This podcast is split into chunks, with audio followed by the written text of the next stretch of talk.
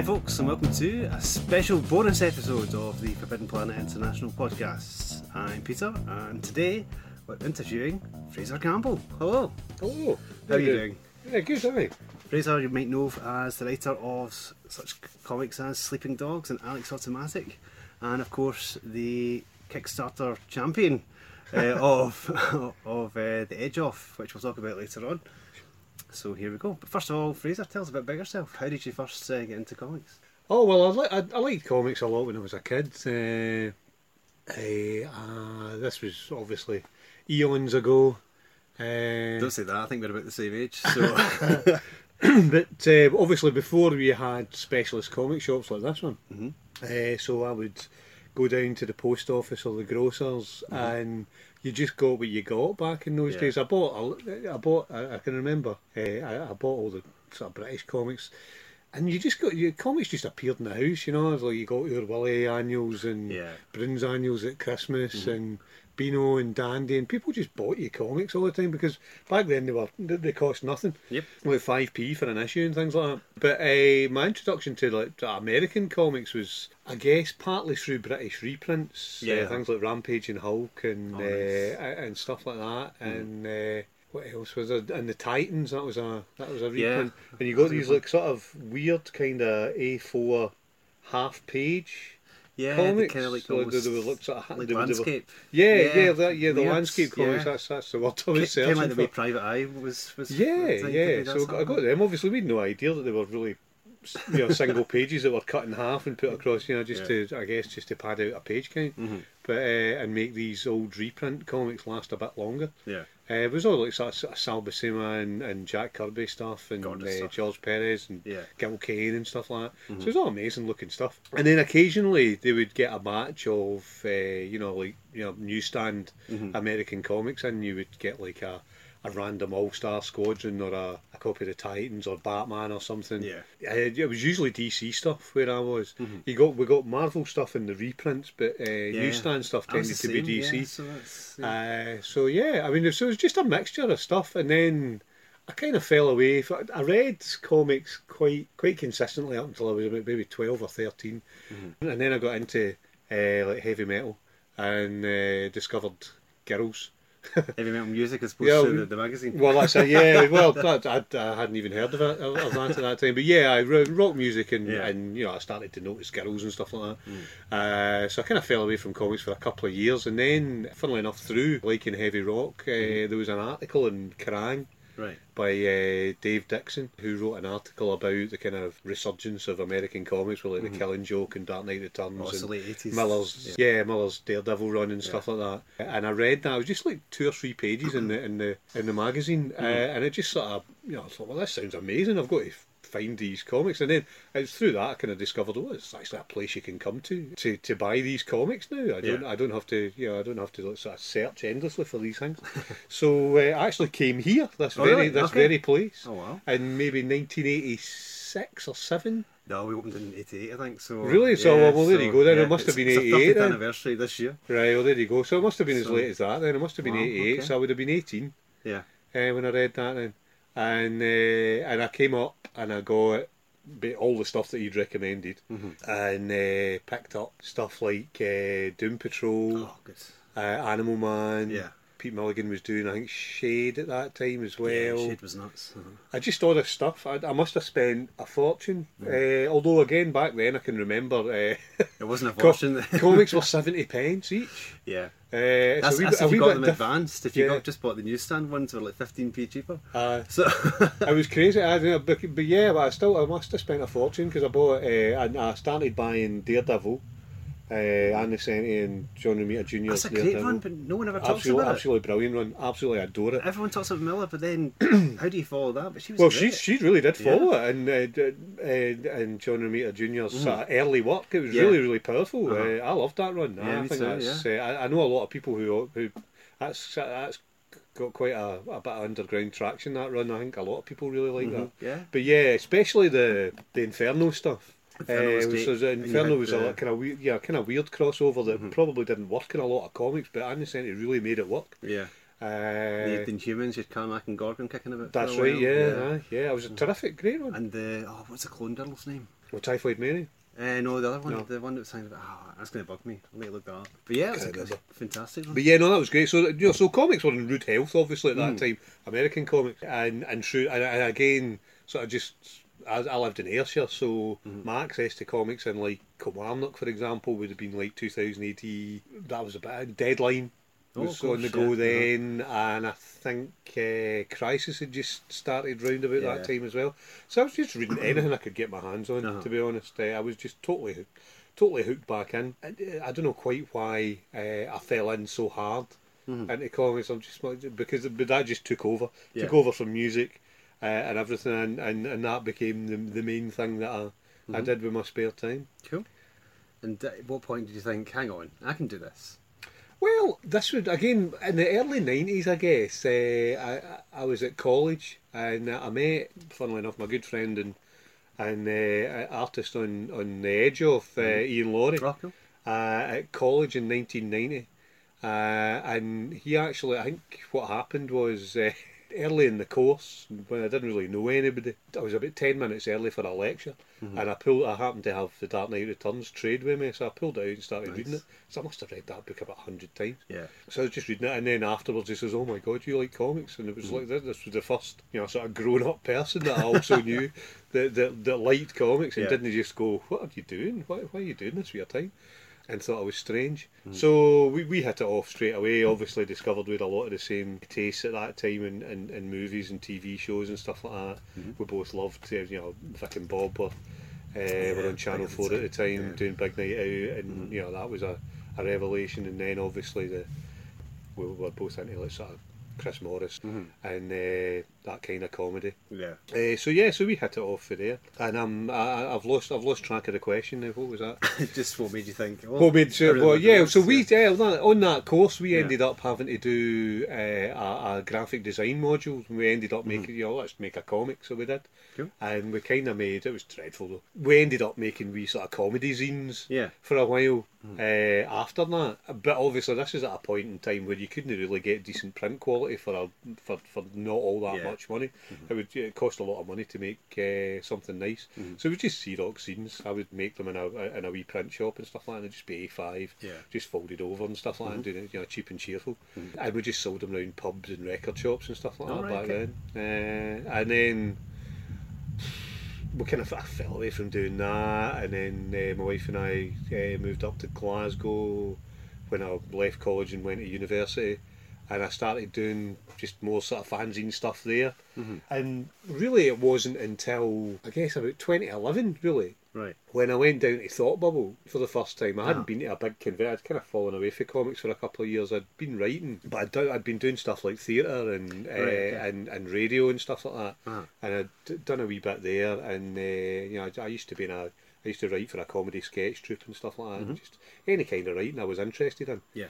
But I went. I, I went to uh, Thought Bubble in 2011, and that's, as you'll probably know, the the sort of big showcase for Yeah. indie comics in, Yeah. in, in Britain, and just seeing what what what people were doing and what they were able to produce and the production standards they Uh-huh. were able to achieve was was a massive eye opener for me. Yeah, I came away from that thinking hmm, this is maybe something I could do, Mm-hmm. but that kind of that idea maybe lingered for a couple of uh, for a couple of years. It was, it was really only when I came back from New York Comic Con Mm-hmm. in 2014. And that was when Iain and John, Iain John Lees John had Lees, yeah. done, and then Emily was gone, Uh-huh. which had been a big success for them. Mm-hmm. And we were over there, we had a brilliant time, and it was just really talking to them and some of the American creators. I thought, yeah, well, and they're all kind of, where's your comic? Where's your comic? Because I'd Yeah. been doing a few things with Iain, but just online sort of web stuff and that, and I hadn't really been uh, dipping my toe in seriously. And, so, and it was then really that I came away with the idea that yeah, I'm going to have a, a proper serious go and see if I can actually do this, see if I'm any good at this. And that that's basically where where Sleeping Dogs came from. Really, Yeah. I came back from America, kind of determined to make a comic, Mm-hmm. and and if you know, you know, just and just do it myself Yeah. uh, pay for it myself and all that kind of stuff. So, so that's how that that's how that ended up. Mm-hmm. Uh, that's how the, the kind of through line from reading comics as a kid to Yeah. to where I where I am kind of now, just kind of producing comics. That's Fantastic. Yeah, that's that's that. So that, as I say, takes us through to to, to, to the making of Sleeping Dogs. Indeed. Yep. That's my next question. How did that all come about? I mean, how did you have other artists in mind first of all, or? I, I approached a few artists actually, yeah, because obviously I wrote a script for it, which is the easy part, really. uh, it's not easy in any way, shape, or form, but, but it's easy in as much as you can, you know, you at least control that aspect Yeah. of it. You either do it or you don't. So I had a script, and I let John read it, and I let Iain uh, read it, and they were very helpful and gave me loads of feedback and stuff like that. So they gave me the confidence to to think that, well, maybe you know I can approach some artists about this and and, and, and get this made. It's good enough to Yeah. to be made. They're saying this is a good script because you know sort of obviously confidence is a big issue when you're you're trying something. Yeah. You're, you're trying to do something to a decent standards uh, when you've not done it before. You don't, you know, you're, you're kind of relying on your mates to go yeah or nay really for you. Yeah, pretty much. Uh, which obviously you'll experience if you're in a writers group and stuff like that. You, Yeah. You'll get, you know, the, the kind of honest feedback is, is essential. I, approached a few artists about it uh, who were either too busy or too expensive for me to hire. I was talking to Iain about it on a on a night out at the pub, and uh, said I'm really struggling to get somebody who I think kind of suits the tone of the book Yeah. and is in my price range, Yeah. which uh, you know, which you know was as little as possible, basically. Yeah, he, you hate to you hate to say it, but you know, and and you you want to be able to pay people who are involved in your book what what they deserve, but obviously when you're making your own stuff, you are on a budget. Yeah. So anyway, he just kind of slid his phone across the table and just went, "What about this guy? I've just started following him on on Facebook. He's incredible." And it was Lautaro. Right. Okay. Lautaro lives in Argentina. He's from Buenos Aires.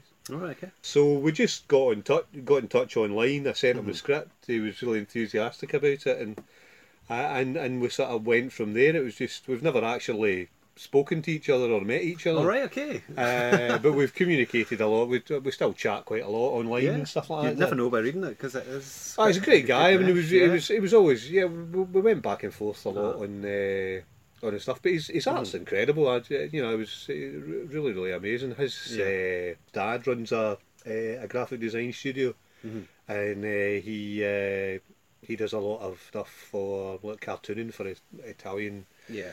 And European sort of news pages, sort of spot illustration and stuff like that. So, uh, but yeah, he's, he's a terrific artist and a really nice, a really nice guy. He's got really good expressions. And Yeah, faces. Everyone, yeah, just everyone's face looks lived in or they've, they've experienced. Yeah, know, well, obviously we're, we're, we're looking at the cover right now, and when that dropped into my inbox, I genuinely couldn't believe what I was looking at. It's just an incredibly powerful image.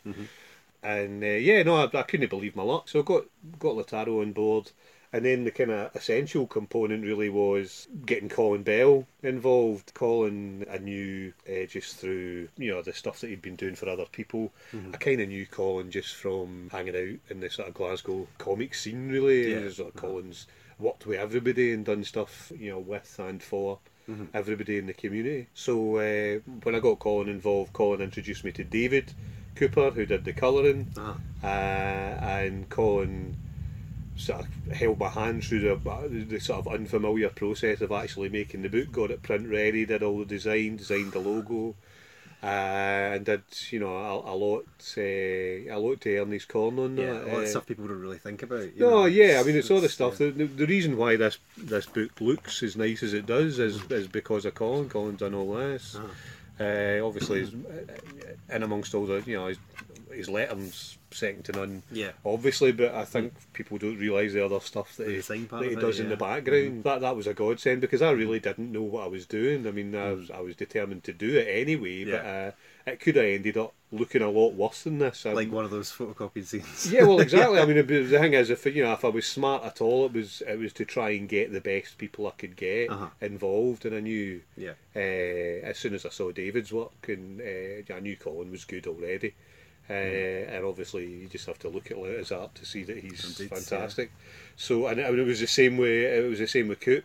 David's stuff's amazing. Were you always Uh, planning on having it in colour, or was it originally thought of as black and white? I considered black and white, but uh, just speaking to a, a few other people in the small press, uh, they said, well, you know, you can do, but stuff that's in colour gets a lot more attention. People Yeah. are used to buying colour comic books. If you want to make it like as, as as close to the quality of a newsstand, uh, you know, or a you know a regular issue book, Yeah, that's what to do. you yeah get it get it done in color so so yeah i mean again i was just like kind of right okay that's what asked a few people and take the advice that you're given by these people who know more than you.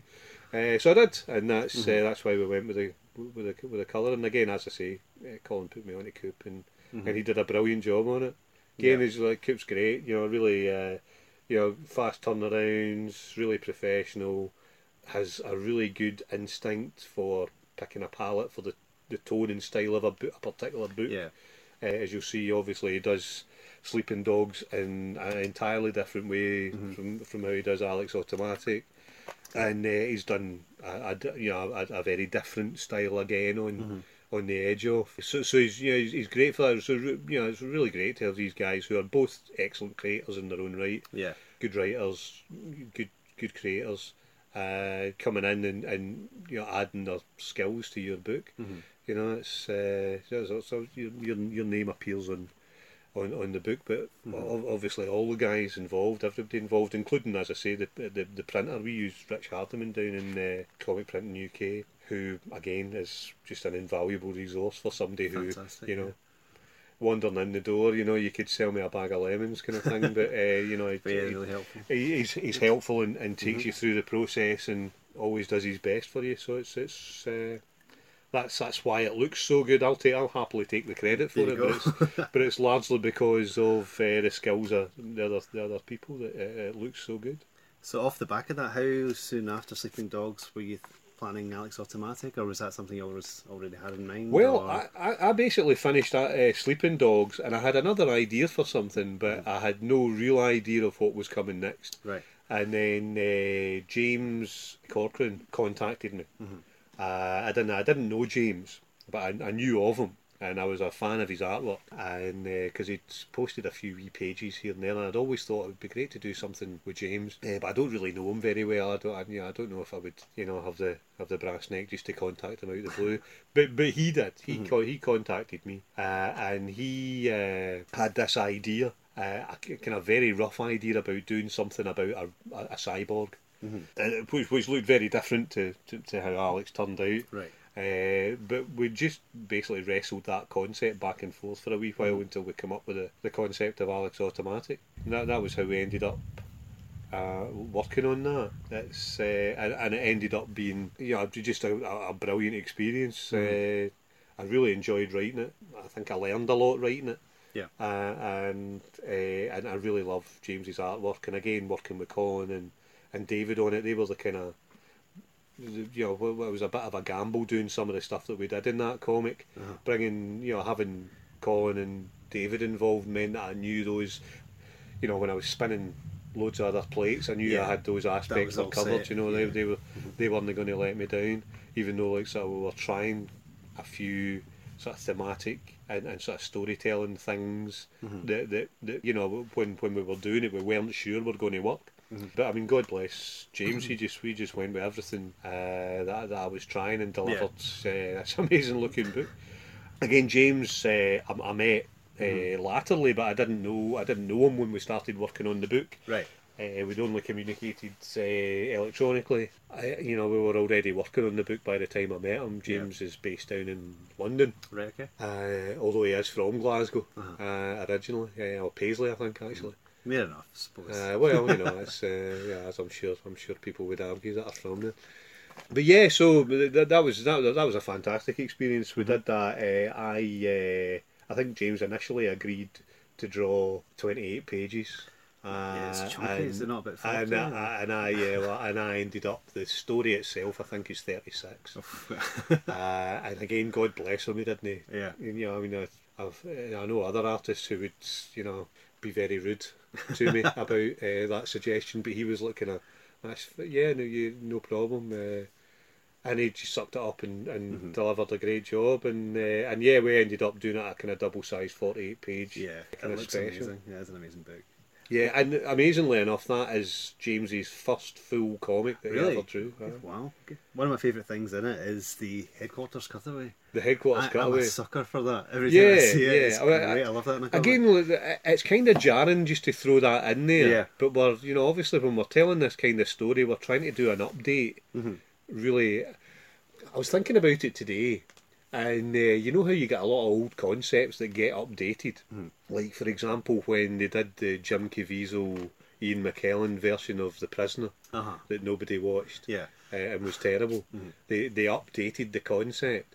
The idea behind Alex Automatic for me as a writer Mm-hmm. is to be a modern writer, but to not not to bring the concept here, but to take me back the Uh-huh. back to the seventies Yeah. When when these kind of ITC shows Yeah. were, were getting made, the kind of Joe ninety Yeah. uh, Persuaders kind of shows were getting made, and so to do a kind of um, a, a kind of modern, if you like, and, and by modern by modern I mean a kind of uh, late eighties kind of modernist comic. Uh, in the style of a of a kids annual or a seventies Yeah. uh, Biff Pow kind of comic. A bit of you know, a, a bit of a nostalgic aspect to it, but it's really just because the colours and the, the characters seem deeper from that period and and more fun and the clothes are better and you know just uh, and you know you got stuff like cool cutaways and things Yeah, like that. I mean, it was and uh, so we, we we threw that in there. Mhm. Uh, again, not sure whether or not you know that that would work or be jarring, but Yeah. you know again the the feedback seems to be that folk liked it. Yeah. So It used to uh, a mainstay of, you know, like every time Kirby brought out a new headquarters, boom. Yeah. There's the Bas- uh, Baxter building, here's where everything is. Yeah, oh, I love all that. Yeah, absolutely. Yeah, a cutaways, Yeah. fantastic. It, it, it's you know it's a lot of work to ask an artist to do certainly. Uh, but uh, and you know James is working on the current issue, Alex Automatic uh, number three, and I think uh, we, we've got a kind of mobile headquarters in, involved in this story, and I think he'll he, he- he quite fancies the idea of doing a, a cutaway of that. Nice. Uh, Nice. So uh, we'll see whether or not he's able to find time to Yeah. do that. Because again, you know, again, we're asking. It's, it's a lot to ask, uh, uh, you know, an artist just to, oh, just do that, you know. It's remember- very easy for a writer to come up with, you know, it's that whole kind of, you know, 10,000 zombies come running over the hill kind of thing. yeah. You know, it's easy for us to come up with stuff like that, Yeah. but uh, you, you, yeah, you, you'll know, you, you'll know find a lot of folk to work with you if you don't, Mm. uh, if you don't uh, be considerate to your, your artist. I remember one of the old uh, official handbook of the Marvel Universes was just all equipment and, Oh, yeah, and yeah. vehicles and headquarters, and it was just a whole book of cutaways of everything, and it was great. Yeah, I love all so that. Yeah, fun. Yeah. And I think it's nice to it's nice to put that kind of stuff in. Mhm. And that, and this is the kind of thing that I, you know one of the things that I'm interested in doing with Alex Automatic is stuff like I mean maybe as, as I say I do you know but if I you know if, if I could have a, a sort of wish list one of the things that I would like to do with that is is to do a cutaway of this mobile headquarters I was talking about Yeah. and maybe have it as a fold out Oh, nice. Yeah. uh, but again, it all depends on whether or not that's practical and Yeah. how much it costs to Yeah. do. Because if it raises the I'm sure they uh, can, I'm sure they can make it. It's oh just, yeah, you know, yeah, I'm sure they know, can. But if it raises the unit price by like you Yeah. know a, a, You- lot of money, then spend 20 uh, quid on, you know, yeah, well, 20 well, yeah, or I'm sure it's you not gonna, it wouldn't be that much, but it might make it a wee bit less attractive. Yeah. So that's all. You know, that's all the kind of thing. When you're making your own books, these are all the kind of things you have to consider. Yeah. You have to kind of uh, budget your dreams a wee bit Mm-hmm. Yeah. because uh, you, your your ideas will be bigger than your budget. Mm-hmm. It's uh, that's almost that's almost certainly going to be the case. Yeah. Has it been a conscious decision to make one and done comics? Uh, That was the idea. The idea was that I was going to do a series of four or five done in ones, Mm-hmm. uh, and then maybe collect them as a kind of you know showcase of, of Yeah, what I could do kind of as a writer. kind of thing. But obviously, when we finished Alex Automatic number one, which I kind which which kind of works as a one-off, Uh-huh. we had loads of ideas for other issues. Yeah. And I think, as it stands at the minute, it's going to end up being at least eight issues Oh wow. because I've got a kind of mini wrap coming up in issue 4 Mhm. which which is really just a kind of a kind of a mid-season break or end of season one, if you like, if it was a TV show, and then uh, and then a whole second storyline that I want to I want to go into with it, and really and really get into the character and and really get uh, really get wide with it and get strange with it. Yeah. Obviously, being you know not full time comic creators and Uh-huh. working stiffs that have to go out there and living. Yep. Uh, that might take us a few years to get done. Uh, we're, we're toying with the idea, for example, of even sort of wrapping it number four in Alex maybe next year, trading the first four issues, and then maybe even not releasing the, the second arc until it's finished, and then releasing Right. that as a as a as a as a follow up trade. Wow. Okay. Uh, we'll see what the practicalities of that are. Yeah. But we've talked about it. Uh, it's just, you know, as I say, you, you, have to try and think about practicalities of, of, of doing eight issues of a, a Yeah. small press indie comic over over you know three or four years. Uh-huh. How yeah, how likely are you to retain your audience? But you know, I mean, we'll see. We'll see how it goes, uh, and we'll you know. But, but but there's certainly a lot more to come with Alex Automatic. Mm-hmm. Although originally, yes, that was intended as a one shot. Was that Uh, kickstarted? No, No, uh, that oh no, sorry, yes, it was. Aye, the first one was yeah. first aye. Sleeping Dogs, Ah. Sleeping Dogs wasn't that. No, uh, that that was what basically uh, you know revealed Kickstarter or, or Uh-huh. crowdfunding to be an essential for me. Yeah. uh, because I paid for that myself, uh, and that uh, I- you know making your own comics costs a lot of money. Yeah. it's very expensive. Uh-huh. Uh, You know, you're paying your artist, your colourist, your your letterer, all you know, not not vast amounts of money, Uh-huh. but it, it mounts up, and then you get your printing costs, and Yeah. uh, you know, it's it's it's, it's tremendously expensive. Mm-hmm. But uh, but yes, I we did a Kickstarter for Alex uh, number one, Mm-hmm. uh, which did did well for us, uh, and that was a real. You know, I had absolutely no idea how that was going to go. That was Yeah. my first foray into crowdfunding, Uh-huh. and thankfully, because and again, that's you know where the sort of benefit of having done Sleeping Dogs comes in, because people kind of knew me from that comic. Mm-hmm. Yeah. uh, yeah, It's a calling card we- we- yeah, we yeah. got well. That's exactly how I used it because I, we, I released that. John Lees again was kind enough to let me share a table with him at Thought Bubble in 2015, Mm-hmm. uh, and uh, you know I, I sold a lot of that comic, and uh, I think because that was that was uh, out, people knew. Some people, at least on the scene anyway, knew Uh-huh. who I was, and so when Alex came out, I got uh, yeah, we got a bit of backing on that, but we, we genuinely had no idea Mm-hmm. whether or not folk were going to back it or not. It's a real leap into the dark, Mm-hmm. Uh, but it was worth it for us. We, we obviously we got the funding to make the book, uh, which Yeah. was all we were after, and so obviously we followed that up with the second issue. Mm-hmm. That was that was last year, and uh, and that was you know that did well for us as well. Uh, so we've been able to kickstart two issues of that. Yeah.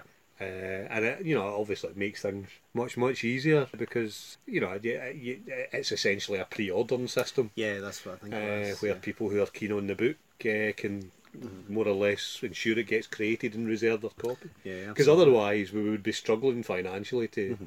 to make a book every two years instead of Yeah. you know, uh, you know, again, like most people, I don't have a lot of spare cash. Yeah. You know, I, I- you know, things just, you know, money money is tight these days. Mm-hmm. Uh, so it's amazing that folk come out and back you. Uh, but as I say, it certainly you know means that we can make a book, maybe one or even two books a year, as Mm-hmm. Yeah. opposed to, you know, maybe one a year or one every eighteen months or so. Mhm. Well, I think your your Kickstarter for the Edge Off that was what four hours that was funded in. Four hours, yeah. I knew That's- that a new record for me. so was unbelievable. Yeah, amazing. yeah. and I put that down in a lot of ways to. I mean, one of the things that I've done with all my campaigns on Kickstarter is spent a lot of time telling people it's coming. Yeah. On Twitter and Facebook. I'm a backer. I was well aware it was coming, so there you well, go. there you go. So Thanks that's- very much. so That's awesome. That's a. Uh, but yeah, I Looking mean, it. I think I, I was thinking again. This is another thing I was thinking about today when I was coming in on the train uh, about how it must be annoying some people who follow me, Mm-hmm. and you know, you it's one of these ones like so, so if, if I'm annoying you with a constant Yeah. barrage of promo. Please do mute me until uh, Uh-huh. until the, until mid May At least I've given you Uh, a countdown. You know because you know again as as as small press creators you have to Mm-hmm. use these resources Yeah. and you really can't expect people to uh, find you on the back of one or two tweets Mm-hmm. uh, Twitter in particular is a very a very odd algorithm uh, where I- think I read somewhere that something in the region of 2% of your followers will see any one tweet Mm-hmm. Yeah, it's very hit and miss. uh, so it is very hit- it's Ah, very I'm not a big scattergun. Uh, and and Facebook you can again you can do this with Twitter as well. But Facebook you can you can target people a bit better with with, with boosted posts and stuff like that if Uh-huh. you've got a wee budget for, for doing stuff like that. Yeah. But as I say, you do really just have to bombard uh, people with. Mm-hmm. There's, there's two reasons for that. One is obviously as, I've- as I've just said, a lot of your followers won't see any particular one of your tweets, Mm-hmm. but but also a, a lot of people need told something's coming more than once. Yeah, that's it. You know, it's Mhm. like yeah, Because you think, oh, kinda- good, then it's it's gone. There, there'll Yeah. still be people who'll see like a tweet that I put up like tomorrow, for example, and go, Uh-huh. "Oh, yeah, I, mean, I was mate, I'm, I've been meaning to back that," you know, because it goes, you know, it's in, you know, obviously we're being absolutely bombarded with information twenty four seven, so Mhm. of course it goes, you know, it goes in and it goes straight back out again Yep. as the next Mhm. as the next thing comes up. Uh, so yeah, so uh, I do feel quite sorry for people who aren't interested in my comic and follow me uh, because they're getting. Uh, yeah, I'm. Yeah, I don't know what else they would follow me for, right enough, but you know, I, I do tweet other stuff. I'm, I tend to be on Twitter more than anything else. But yeah, it's been a lot of uh, a lot of promo. Uh, and uh, yeah, I get so so. Yeah, I, I, I put it down to the fact that we let a lot of people know that it was coming. Iain's not done a comic for a while, Uh-huh. and Iain's got a lot of fans out there Yeah. uh, who are keen to see what he's he's doing. Mm-hmm. Iain's uh, very cleverly, and yeah, it's like, I don't think it's deliberate at all, but he's uh, he's very clever, cleverly sort of cultivated this uh, recluse reputation. he's not really; he's a very personable guy, but uh, he doesn't really do cons very much. He doesn't really like doing cons. He hasn't done a comic for a while, Yeah. so the comic scene haven't really seen much of him No, since he did true. Uh, Emily and, and Yeah. Quilt with John a Mhm. few years ago. Yeah. Uh, so again, I think that the fact that it's a new comic from Iain is a factor. Mhm. Obviously, the other factors have been that we were able to get uh, Frank Quitely to do a Mhm. cover for us, uh, and and Garry Brown Yeah. uh, to do a cover for us as well, uh, which again we're very fortunate and very grateful for. Uh, we've been pals with uh, with Frank for a while, way back to the, the sort of uh, Hope Street days of Yeah. you know when when uh, Jamie used to have a lot of people sort of congregating there and just hanging out. And, Yeah. uh, on, on Wednesdays and stuff like that. So we would, we've Mhm. been pals since then. Iain actually went back to college later on uh, after I'd been to college with him. Mhm. Iain went on to a graphic design course, I think it was, or a video production course. Mhm. After we left Kilmarnock College, Mhm. I went off and did something else, and he went to this course. And I think that's where he met Garry. Right. There was some sort of illustration aspect Mhm. to that. Uh, Garry left that and went off to America to the Yeah. uh, to uh, Kubert School, Mhm. and, and obviously now is a is a, a, a top professional. Mhm. Uh, but but Iain's known him for, for a long time, so Yeah. uh, he was again very kind and Mhm. donated his, his time to, to, to do as a cover. Uh, so that's been very helpful, obviously, when you've got brilliant people like that. So Yeah. at the time of recording, uh, the Kickstarter's still got three weeks to run. Yeah, this Seven is the yeah, this is seven days it's been Yeah. running. Yeah, we've just we've just finished, I guess, the first week. So yeah, it's doing great. We uh, had a stretch goal to give people a, an A4 print of the the Frank Quitely variant, Oh, nice. and we've gone through that target, and we're currently just about hundred quid or so away from our second stretch goal, which is to add a uh, a print of the Garry uh, Oh, Brown nice. variant. Fantastic. Uh, so as of now, if you back the you know if you back the book, you get a you get a, a Frank Quitely print along with it. Uh, digital backers will get a digital equivalent, but Mm-hmm. uh, all print backers will get a print copy as well as the comic. So what's what's the actual premise of the comic? The premise of the comic now this is this, this is uh, this is where it gets interesting because it's quite an experimental book. Okay. Because what what the proposal was from uh, from Iain, and Iain's always Iain's got loads of great ideas all the time. Mhm. If you go out to the pub with him and you start talking about comic book ideas, it'll genuinely frustrate you because he'll fire off four or five great ideas Mhm. as if they're nothing. Right. Uh, and it's genuinely very frustrating because you you can see in your head what, what Iain could do with these comics, and, and then obviously only he's very picky about what he actually does Yeah.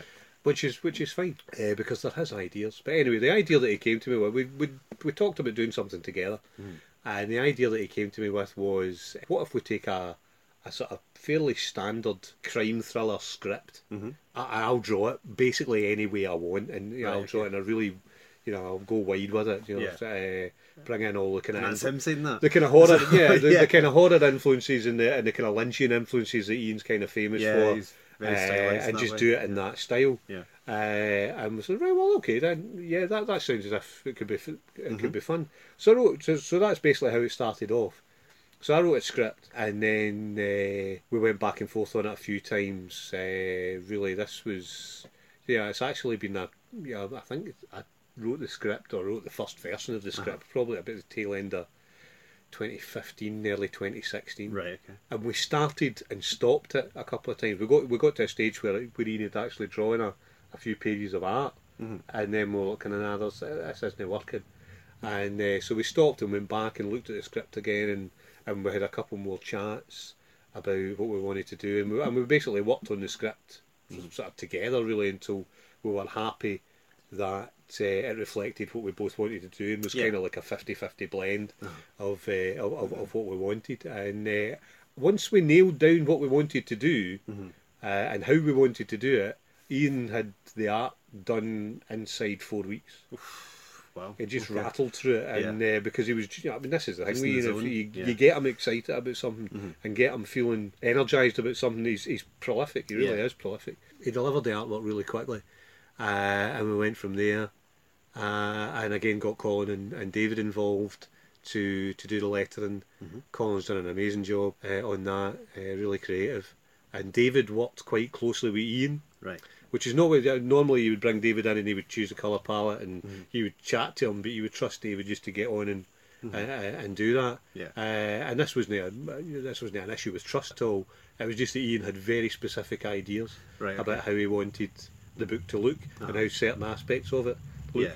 Just to sort of, sort of put you in the put you in the picture, Iain has kind of dropped uh, an additional narrative Mm-hmm. that runs parallel to the to the you know to the front end story, if you like. There are sort of Right, images okay. within the comic that uh, seem to be drawing you away from the story, Uh huh. but it all ties up at the end. Okay. Uh, Is, is that, so uh, and and that's and that's all again sort of talking about the kind of you know the differences in colouring between Mm-hmm. say an Alex Automatic between the sort of re, you know inverted commas reality Reality, scenes and yeah. Uh-huh. and Alex's imagined reality. David uh, does very different colouring there, Ah. so there are obviously there's different styles of colouring in the Edge Off depending on what Iain's trying to tell you yeah. through the, through the visuals. Uh, so so he worked very closely with uh, with David on that, and Mm-hmm. David's done an amazing job. Uh, Was that stuff you knew about before? fr- well, yeah, well, yeah. Although although part of the to and although? Iain insists there are uh, there are aspects of the story that that, Yeah. that, that I don't know about that, that he's dropped in there, but, uh, he just but, wants to you make sure you read it after. well, that's it. Well, it, it would always do that anyway. There'd always be wee, uh, wee nods and Uh-huh. wee, and wee things in there that is uh, is is, going to drop in. But yes, Yeah. aye, that's, so that's the the idea was that it was. So, so it was quite experimental. So in Mm-hmm. that sense, uh, we, we wrote the script to kind of break the script, if you Mm-hmm. like, and and and see what we could make with the pieces. yeah. And yeah, it, it's turned out to be something I think we're both really proud of, actually. Good. But yeah, so it's a great experience working with Iain because you get you get a lot of input Yeah. from him as well as the amazing artwork because he's he's he's at least as gifted a writer as he is an artist. Uh, uh, easily, uh, he could easily uh, write write rings around most people. Yeah. That turnaround four weeks just to Yeah, well, again, it's just Yeah. get him. You know, as I say, we, we Iain is uh, if he's happy with you know if he's happy with an idea, and the other thing that's sort of happened more recently for Ian, uh, he's become. I think there was, there was a period in his career where he was interested in, in, in being as, as refined as he could be uh, in terms of his artwork, Yeah. and now he's more concerned about telling the story Yeah. and getting things down fresh, uh, and, and not necessarily, you know, it's, not it's not fast and, and slapdash in any way. It's just uh, he's he's he's looking at people like uh, Mark and uh, and Jeff, Jeff Lemire, Lemire, yeah. who uh, you know you you maybe wouldn't say are, are the are, are the greatest technical artists in the world, but But the style. but yeah. boy, their comics are Yeah. amazing. Uh-huh. You know, the the, the the artwork tells the story brilliantly Absolutely. Yeah. and suits the suits the type of stories that they're telling. Mm-hmm. So, uh, so I think he was kind of inspired by things like, like Royal City yeah. uh, and, uh, and and Black Hammer, uh, which we we both love. Yeah, it's outstanding. Uh, just to just to get the you know serve the story. Mm-hmm. Uh, and I think, as I say, once you know, once he clicked into that mind frame, he was he, he was really Uh-huh. he was really enthused, and just there were times where I was getting emails from him two, three times a day, and I'm going, "Look, need to remember to eat and come up for air. Uh, Yeah. But yeah, it- yeah, it was great. It was it was brilliant because uh, you know he's back being. Uh, if you follow him on social media, you will see he's sketching all the time now, and he's Mm-hmm. Yeah. back being as prolific as he's ever been. Fantastic. Uh, so you mentioned Black Hammer there. Is there any other like current comics you're into at the moment? Oh well, yeah, I uh, because I've I kind of fell away from buying in print for a long time, mm-hmm. just basically through space. My, you know, the, the the room where my comics is in the house is very much like the room here, where we're just surrounded by comics paraphernalia and, and boxes of boxes of yeah, comics. I've got a room like that as well. Well, I mean, I'm sure, uh, I'm sure a lot Most of us of do. Uh, do, it's- but I'm literally, you know, I, I literally expect one day to be to be found, you know, uh, underneath a pile of, of books, and he was like, you know, But well, that's the dream. yeah, that's That's that's the dream. That's the dream yeah, way to go. that's that, that's how he would have wanted to go, kind of thing. uh, yeah, yeah, but uh, so so I didn't buy print for a while Uh-huh. because it was just getting ridiculous, and I pared down my collection and stuff like that. However, I started buying. I think it was it was I think it was when Doom Patrol came out when. Uh, uh, Gerard Way's uh, Mm-hmm. Right. and, and Nick Derington's Doom Patrol came out. Uh-huh. I thought, right, okay, well, I've got to buy that in print. This looks great. Yeah. Uh, so I started buying that, and then Black Hammer, Mm-hmm. uh, and uh, and then all the Black Hammer spin-offs, uh, and um, and then the, the, the Black Crown stuff came out, like uh, Kid Lobotomy really and and uh, Punk's Not Dead and stuff like that, and uh, just like, obviously anything Shelly Bond's involved in, I'm I'm there with bells on, so. Yeah. I've started buying all that, Oh, Mister stuff. Miracle. Uh. Yeah. yeah, there's some astonishing comics out there, so so I'm buying all that. Uh, Ed Piskor's uh, X Men Oh, thing is it's amazing. Yeah. Uh, so I got the I got the outsized version of that. Quite right too. It's the best way to read it. it's fantastic, It's the best aye. way It's, it. I can't no buy stuff like Yeah. that. The, the treasure a treasury edition with Ed Piskor You couldn't you can read that digitally. There's there's no point in that. No, I know. There, there isn't You have really. to I have mean, that yeah, I mean, yeah, That's I mean amazing. half the, and that's that's something that uh, digital will struggle to replace. Yeah. It doesn't just, smell uh, uh, yeah, exactly. I mean, I was uh, what was it I was reading the other day? I was sitting reading a comic, and actually I got a whiff of like sort of benzene off the page, and I was. Just like, oh man. That's like because yeah, it's just that comic smell. Uh-huh. You know, it's, uh, it sounds weird, but, uh, But it's true, It sounds it's- weirdly fetishistic, but But it's part but of the. It's, it is experience. part of the experience, and just you know, it's a lovely, it's a lovely thing. Mm-hmm. Uh, so yeah, yeah. So I'm back buying print, big style again Quite against my better judgment. Because again, I, I live in Falkirk, and uh, recently the comic book store in Falkirk closed, so I don't even have a local shop. So yeah, so uh, I, I- have to uh, pick up stuff from, from here when I'm when I'm in town. But yeah, I, uh, there, there's a lot of great stuff going out. I mean, comics again. If you saw the Eisner nominations yesterday, comics are in tremendous health. There's such a great variety of Yeah, stuff out absolutely. there. Uh, I was delighted to see, for example, Tillie Walden getting a, a nomination. I kind of think she's maybe a genius. Uh, I, I, 'cause I read uh, on a sunbeam Right. uh, because it, it, it uh, on a sunbeam won a best comic of the year poll that Alex Automatic was in the running for. We Oh, finished right, okay. we finished fifth, which you know isn't bad at all. Uh, but that one, her stuff's amazing. I think she's I mean she's in her early twenties or something. She's get you know, oh well. She's so the, so the, you know she's got a, a, a lot of uh, uh, you know a, a, a lot of time to uh, to to really make a huge mark in comics. Yeah. I think, and just you know loads of people again. You know, it's like Jeff Lemire's been nominated and, and Matt Kindt and people. Are, loads of people I really like. Yeah. Uh, the Black Bolt uh, Ah, series uh, that was terrific. That's uh, that, that's been nominated. I really enjoyed that. Again, it's one of these things that hardly anyone read. I think it flew under a lot of. Yeah, I don't know why Yeah. because uh, you know I, I don't know. I always liked I, I always liked those kind of comics where somebody would take maybe a character who was a bit underused, Yeah. a character who was a was a team character if you like, Mm-hmm. because obviously Black Bolt's always been Yeah. part of the Inhumans. And saying nothing. Ah, exactly, so, and, you know, uh, and putting them in a context where uh, you know, obviously they had to they had to have them, yeah, they had to have a story built around them, Ah. Uh, and uh, yeah, and uh, I, I thought that was a really cool. I thought it was a really cool comic. I always like comics like that where they where they spun a character out, Yeah, uh-huh. and and and gave them maybe six or twelve issues. Yeah. To, to kind of shine by there's, there's themselves. more fun with the minor characters because they can do more with them. Yeah, yeah. I mean, I've always loved stuff like that. I always, you know, I always enjoyed stuff like, like, like, like the great, you know, I always did the sort of comedy stuff that they did, like the Great Lakes Avengers and stuff like that. Yeah, and that's I just thought it was fantastic, yeah. great, a terrific, fun wee comic. Yeah. Where, of course, obviously Squirrel, Ga- Squirrel Girl came from. Of course, yes. Uh, who knew all those years ago that she would spin out to be a successful character? yeah. Uh, but yeah, stuff uh, like Justice League International as well. oh That yeah, I. I love all that. But I they, mean, they did a great thing of having a lot of comedy and then mega heavy dramatic bits. Oh yeah, you had that. Yeah, So- and, oh, it was so good. and they, they really dropped those dramatic beats right on you. But yeah, I mean, Justice League uh, as it was originally, and then obviously Justice League International. uh, was a, a tremendous comic, and that was Yeah. probably one of the. That was another one that I, when I started started buying comics again in the eighties. That was just getting started. It was eighty seven that it started. So I 87, I'd, I, I got the first It was weird as well because it's just everything else in comics is going darker. Yeah, This popped it was up, exactly what was needed. and yeah, time. it was, and it was like the flagship DC team. You know, it's, it's so was- bizarre. I was, I was again. I was, we had a chat. There was a chat online today about grim dark comic book movies and Yeah. uh, and how most of you know, you know why why they don't work Mm-hmm. uh, a lot of the time. And uh, yeah, I think one of the things that, that that was brought up is obviously Alan Moore's kind of horror at the the fact that Watchmen and Killing Joke gave rise to. Yeah.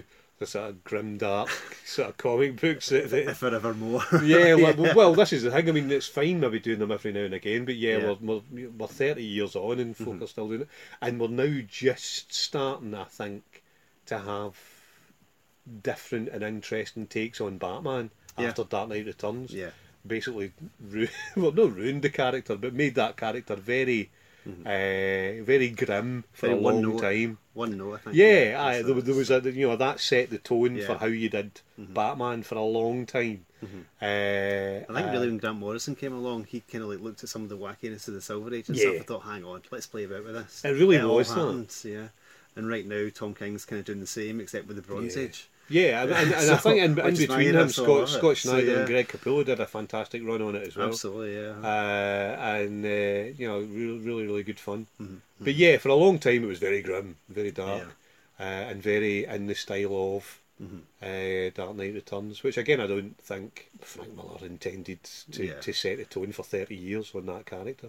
The only person who really bucked the trend after that was Mike Barr and Alan Davis when they did, they did a, a slightly more playful oh, they version. did that great uh, run in Detective. That's right, yeah. really nice. It was very short run, but, Yeah, uh, but it was, Robin going into the bar and ordering a milk. Yeah, know, it was a that really yeah, there was some really lovely stuff. That's a really really cool wee Mad Hatter story. Yeah, and, that was great. Huh? Yeah, there was a, yeah that, that was the only one for me that, that I can think of that really sort of bucked that. that just came that out as, tone. as a trade last. Yeah, last I mean it took it Yeah, took them a long time to trade it. Yeah, Uh, it was in the Alan Davis Legends Mhm. book, yeah. uh, which I never bought because I really didn't like the I really didn't like the page quality. The glossy, yeah. The- I yeah. I, like matte. But I've got I've got my old issues of it that I'll occasionally yeah. bring out. Yeah. Uh, but that's, that's absolutely gorgeous comic. But yeah. Scarecrow issue as well Yeah, in that too. fantastic. Yeah. good, yeah. yeah. Again, you know, so it's stuff that yeah, that, that was that was a really good run. Mm-hmm. That uh, a really good uh, anniversary issue where he solves a crime with Sherlock Holmes and stuff. like that. Oh, I forgot about that one. Uh, yeah, that was so good. But yeah, I like that, and I like. Yeah, I mean, I don't. I, don't necessarily have anything against dark Batman stories. Uh-huh. Obviously, Dark Knight Returns is one of my favourite comic books of Yeah. all time. But uh, it, did, it, But it's does- not doesn't it all have to be like that? you have to I'm go to. just as fond of uh, Yeah. an Adam West style Batman as Yeah. Mm-hmm. I am of a, a of a Christian Bale style, if you like, you know, uh, Yeah. Or that, that that Miller style. Did you read any of the Bat- Batman 66 series? I, I haven't actually. Well, that, that Oh, I it's tell a lie. I've read some of Ah. it, uh, but I haven't read a, a significant enough chunk to Yeah. really uh, to really comment on it. It's uh, two or three issues.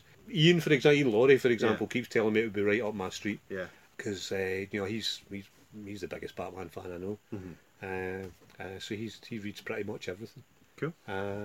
So yeah. So again, I, I- again, I- I'm, I'm, I'm, I'm wondering what the question was before I went No, off it's on a just ramble for about half an stuff hour. you're reading, so that's it. Uh, but So, yeah, I read stuff yeah. all the time. I've got the I've got the Marvel Unlimited app, which right. is great for delving into old stuff, Mm-hmm. runs of stuff that you can't get anymore, or, or things that you that you you maybe you know no offense to you guys, but can't afford to buy in a shop. Like uh, for example, I've just just started rereading uh, Alpha Flight, Oh, nice. Mm-hmm. uh, which I haven't read since the eighties, since uh, since it started coming out. Or the, yeah, Oh, so that, yeah. and that's great. And uh, yeah, Walt Simonson's Thor, and just yeah, trying to get through. I've started. I did read. Uh, I read quite a few of the the image books, Mm-hmm. but I'd kind of let stuff pile up for a while. Uh, So I had. So I took some time when I was off on holiday a couple of weeks ago just to read stuff. Uh, Revival's a great comic book. Mm-hmm. Really like that. Uh, East of West is amazing. Obviously, Hickman's Yeah. incredible. And Dragotta's art's just unbelievable. Yeah. Deadly Class is such a brilliant comic. Yeah. I just got to the, I just got to the end of the season one Oh right, okay. mic drop. Oh, okay. Uh, yeah. So I, I won't spoil it for No, anybody who's not read That's that. But oh my god, I genuinely couldn't believe what no, happened. No, that's, Uh, that was that was incredible. Uh, uh, there's a great comic book that I don't think a lot of people read called Manifest Destiny. oh yes, uh-huh. Uh, it's just absolutely brilliant. Yeah. It's uh, Lewis and Clark uh, exploring the American Mm-hmm. as opposed to frontier. Lewis and Clark. Yeah. Well, well, yeah. but obviously, the, yeah, the, the basically so Lewis and Clark, Mm-hmm. uh, American explorers who discovered the American frontier. Mm-hmm. But what they've basically done is, what if the American frontier was infested with with all kinds of deadly monsters? Yeah. Uh, and it's a, and ju- just this basic, you know, this troop of uh, doomed people trying to trying to get to safety as Yeah. they uh, traverse this uh, hostile. You know, they genuinely don't know what's coming next Uh-huh. for them. They just know it's going to be terrible. uh, and uh, you know, that's a really beautifully drawn uh, comic book and uh, just a terrific. Uh, that that's been really good. That's really built really well, and they've they've managed to sustain the tension and the and the drama in that one really well. Yeah. Uh, on that on that premise. What else is really good? Uh, Southern Bastards, amazing. Uh, but yeah, aye. loads of great stuff out there. They didn't kill or be killed at all. Uh, well, again, I usually I usually read Yeah. the uh, the Brubaker Phillips stuff, but I missed the first few issues of that. Oh, really? So Okay. I- I'll pick it Okay. up at some point. Oh, I think it's my favourite of the things they've done. yeah, loads of people are saying yeah, it's great. yeah. So I mean, and obviously I, I know their stuff from the, the criminal stuff. Yeah, uh, it's one of these ways it's that I don't really know where the story's going to go now. I don't think it's going to last that much longer, Yeah. but I really don't know where it's going to go. I really like But that, and, and yeah, there's a lot of stuff. Uh, I mean, again, most most comics aren't going to change the world, you know, most or, or even change the world of comics, if you like, you know. Yeah. And uh, you know, I think a lot of people think that for a comic to be inverted commas great or good, it has to be like Watchmen or it has to be the this this touchstone. Uh, for me, a really good comic is is as good uh, as you know. It's perfectly valid for it just to be as good as like a good TV show. Uh-huh. Uh, you know, just a great bit of entertainment. Absolutely. And I really like how there's a lot of writers just now: Brubaker, Rick Remender, uh, Jason Aaron, uh, a lot of writers like that. And Gail Simone and Clean Room, man, what a comic that was. Who are just, you know, they're really surprising you. They'll, they'll hit you with something that maybe seems like uh, a, a, kind of high concept idea, that a finite idea. And uh, the, the way they keep pulling ideas out of the bag Yeah. to keep the comics going, to keep the story going and the drama going. Some really, really clever and innovative work going on in comics just now, and and that's and that's right. I say right in the smack of the the kind of in, what you would call the entertainment section of comics, I guess. Yeah. Nobody's trying to reinvent the wheel here. They're just telling great stories. Mm-hmm. So again, these are comics that maybe. The, yeah, I guess the, yeah, the, your your observer reader would not not necessarily be interested in. Uh, but for me, there's there's just a lot of skill and craft in in those uh, in those books. Fantastic, good stuff. Well, I think we're going to wrap up there, if that's Cool, okay no with you.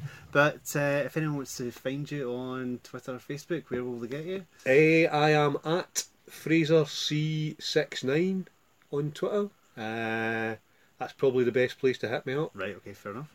Facebook, I don't really do. What, what, what do you do? Do you just put somebody's name in the, in the, in the search filter? I'm enough. terrible with Facebook. I, u- I use it, uh, but uh, I, I, you know, I'm I'm old now and find it very confusing. Uh, but uh, but yeah, so Twitter's probably the best Yeah. place to find me. That's where I'm most active. And for the next three weeks, uh, Kickstarter's probably the Well, best place to yes, I obviously so yes. Please, yeah, that, you know, not to uh, not not to mince words. Please do back our Kickstarter. It is great. As I Uh, said, I have backed it, so, you know, it's... Yeah, well, you know, it, so- if people want to have a look, then yes, I just search for the Edge Off in uh, in, in Kickstarter, There we are. uh, or you'll find numerous links on my on my Twitter feed uh, as I as I try and get the word out there, uh, and have a look, and uh, you, you'll see. Uh, the, the reward levels we have, we've got, like I say, two really cool variant covers. Iain's regular cover ain't half bad either. Uh, we've got a level where you can, you know, if you if you can't choose between them, you can buy all three Yep. digital rewards if you've only got a couple of quid then you know. And it is all funded, so you're guaranteed you're getting it. yeah you're So going you're definitely going to get it. plus as i said because we're funded and we've hit our first stretch goal uh, and i'm relatively confident fingers crossed that we'll get our 2nd you're going to get those prints as well as well as your Fantastic. comics. So free stuff. Indeed. can't say fairer than that. And uh, and a comic book that uh, as I say, we're we're really happy with, and uh, and seems to be we've got some nice reviews, and people seem to be uh, quite enthusiastic about it. So Yeah. yes, would you know, come one, come all. Indeed, I'm dying to read it. So, Fraser, thanks very much for joining us. Not at all, thank you. All right, cheers. Thank you.